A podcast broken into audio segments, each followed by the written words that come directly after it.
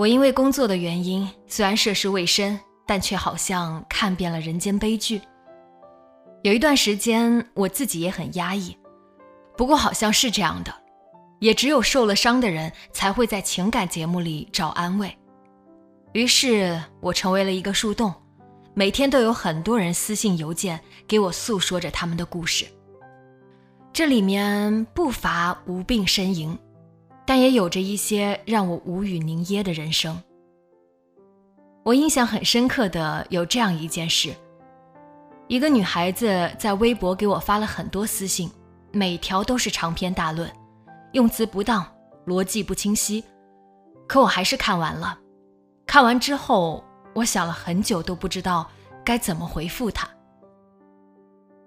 她来自农村，一直在和我强调一件事，就是她头脑不好。现在的他虽然才十七岁，但早早就出来混社会了。他父亲年轻的时候常年在外面打工，村里的年轻男子多是这样，只有过年的时候才会回去。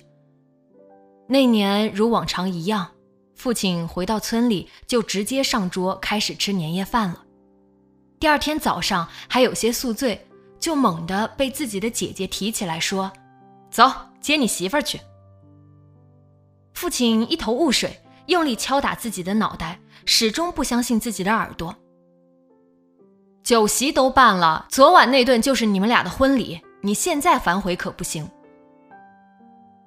确定不是自己听错了，他这才回过神，拼命挣扎。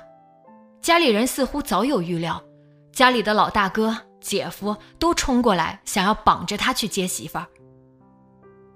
其实，在他给我发私信的时候，他都不明白村里人是达成了怎样的协议，才要让父亲娶那样一个女人。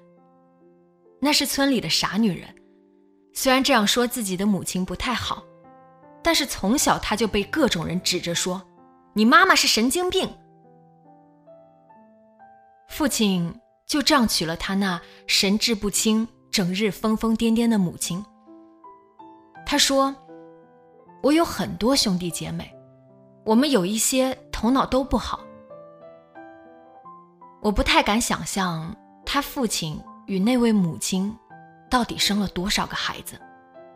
只是在想，还有没有别的偏远山村，也在上演着这样的悲剧？他十四岁的时候，就和村里另一个女孩子一起去到沿海城市打工，在车间里做工。具体他没有说做什么，只是听到“车间”这样的字眼，一下子好像回到了上个世纪。他说：“他现在已经和当初一起出来的女孩分开了，因为那些工厂总是不要他，只有好心的大妈会帮他介绍给下一家。他总是受到排挤，到哪里大家都嫌他笨，在背地里说他精神不好。也许是同乡的女孩说了出去吧，所有人都知道他有一个精神失常的母亲，于是大家变本加厉地欺负他。”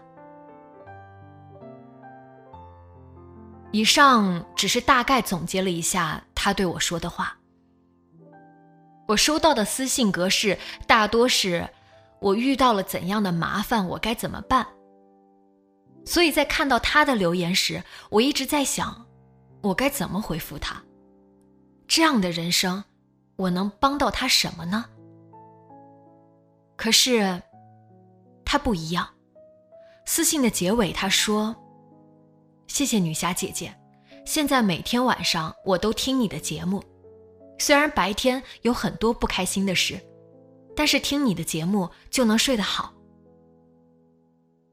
其实，在读他的故事时，我一直很悲观。我看见那些无病呻吟的家伙会有老母亲般恨铁不成钢的心态，但看到他，除了怜惜就是无奈。可他似乎并不需要指引。他没有方向，没有目标，没有那些远大的志向。他只想每天早起都有工可做。这家工厂不要他他能去到下一家。对他来说身在悲剧之中却意识不到何为悲惨。其实也挺好。他没有了抱怨没有了不必要的艳羡。每天有饭吃有地方睡觉有事可做生活的本质可不就是这样吗？